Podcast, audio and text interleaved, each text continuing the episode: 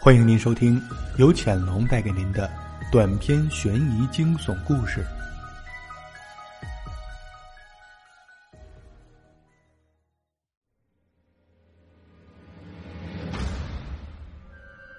连环诅咒。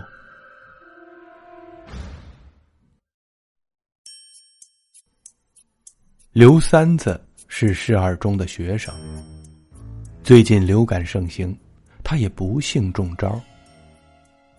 这天，他在素有校园侦探之称的好友童风的陪伴下，来校医院打点滴。校医老孟和刘三子挺熟。他边给刘三子挂上吊针，边和他们聊起了本市最近发生的一起案子。师范大学南校区尽管还在施工，可因为学校扩招，那里已住了数千名学生。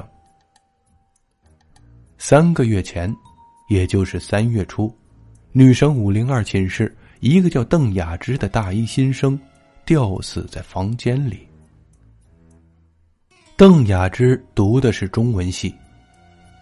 那天，她和同宿舍的另外三名女生，和南校区其他学生，都去了市中心师大本部上大课。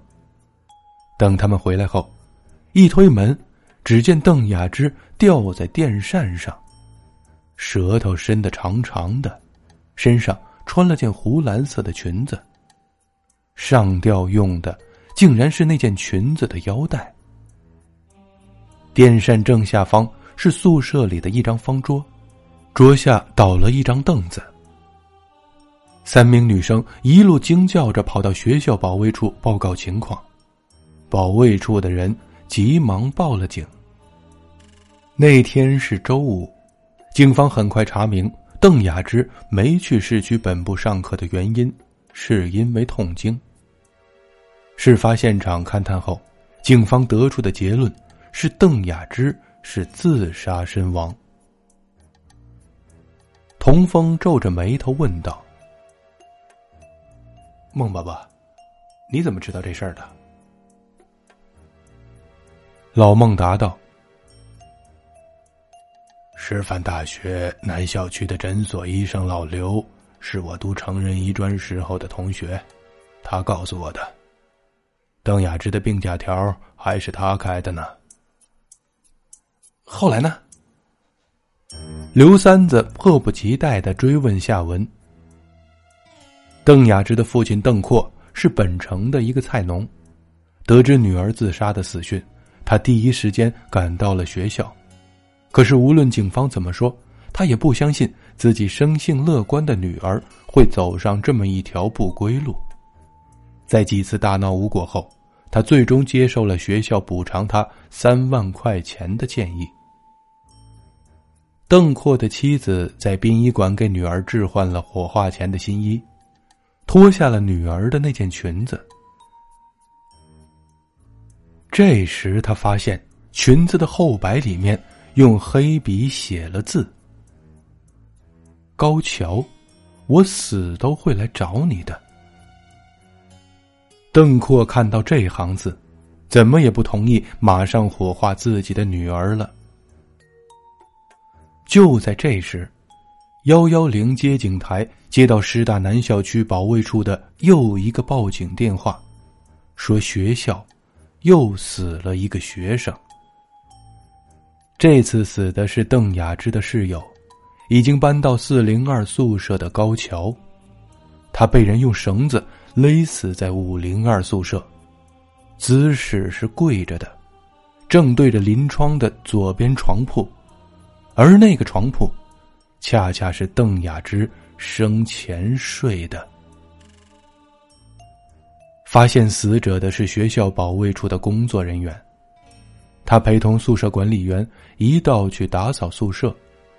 宿舍管理员看到直挺挺跪在那里的高桥，当场晕了过去。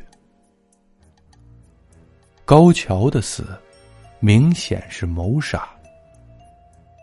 警方对他另两名室友调查询问，得知，自从邓雅芝死后，高桥一直精神恍惚。邓雅芝死后第三天中午，高桥在宿舍接到一个电话，通话的语气很不对劲儿，最后连声说道：“好，我就来。”高桥走后，一直没有回来，直到第二天傍晚，他们才听说高桥死在了五零二宿舍。法医做了死亡鉴定后。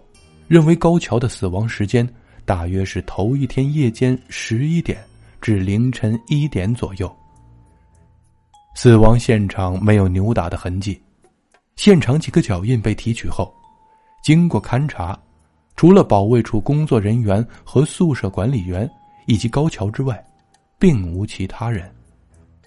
勒死高桥的绳索也很普通，绳索上没有指纹，显然。凶手戴了手套。令人奇怪的是，那根长约四米的细绳两端有几根细纤维。经过检验，和师范大学的校服是同一种服装纤维。警方详细的调查了高桥在学校的熟人，发现他的社交圈很小，交情深的只有他的老乡张廷芳。现在在读外语系研究生，研究生院也在城南新校区。据同学反映，高桥和邓雅芝之间没有任何的嫌隙。警方向张廷芳了解高桥的情况时，张廷芳并不热情，他认真的回答了他和高桥的关系，除了是老乡，再无其他。警方接着查明了高桥离开宿舍前，他的手机接到的电话，那个号码恰好是张廷芳的。同时，另一波警察通过清点高桥的遗物，发现高桥不止一次的在他的笔记本上写着：“都是他，都怪他，我要是死了，他也跑不了。”刘三子猛地一拍大腿说。哎，我明白了，高桥的死以及邓雅芝的死都和张廷芳有关系，他一定是凶手。老孟被刘三子的举动吓了一跳，接着，老孟笑眯眯的看着童风：“你觉得呢？”童风皱着眉头道：“如果我猜的不错，张廷芳跟着也死了。”刘三子对童风的这个说法嗤之以鼻：“切，他死了，除非是畏罪自杀。”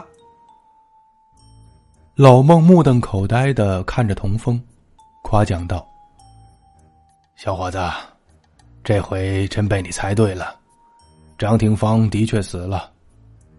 就在警方准备对他进行提审时，四处都找不到他，结果……”他竟然从研究生院的教学楼顶跳了下去，还留有遗书，说他对不起邓雅芝，也对不起高桥。张廷芳一死，所有的罪责理所当然的指向了他，他的遗书也被当成了他犯罪的证据。案子按说到这里就结束了。谁知四零二剩下的两名女生也出了事儿，一个疯了，一个精神衰弱，被退学回家了。事情越发离奇，案子到了这个时候已经很难查清了，因为邓雅芝和高桥的尸体已被火化，两人的遗物被各自的家人领了回去，卖的卖了，烧的烧了，迫于无奈。公安局采取了悬赏查线索的办法。本集故事演播完毕，欢迎您订阅、转发、打赏。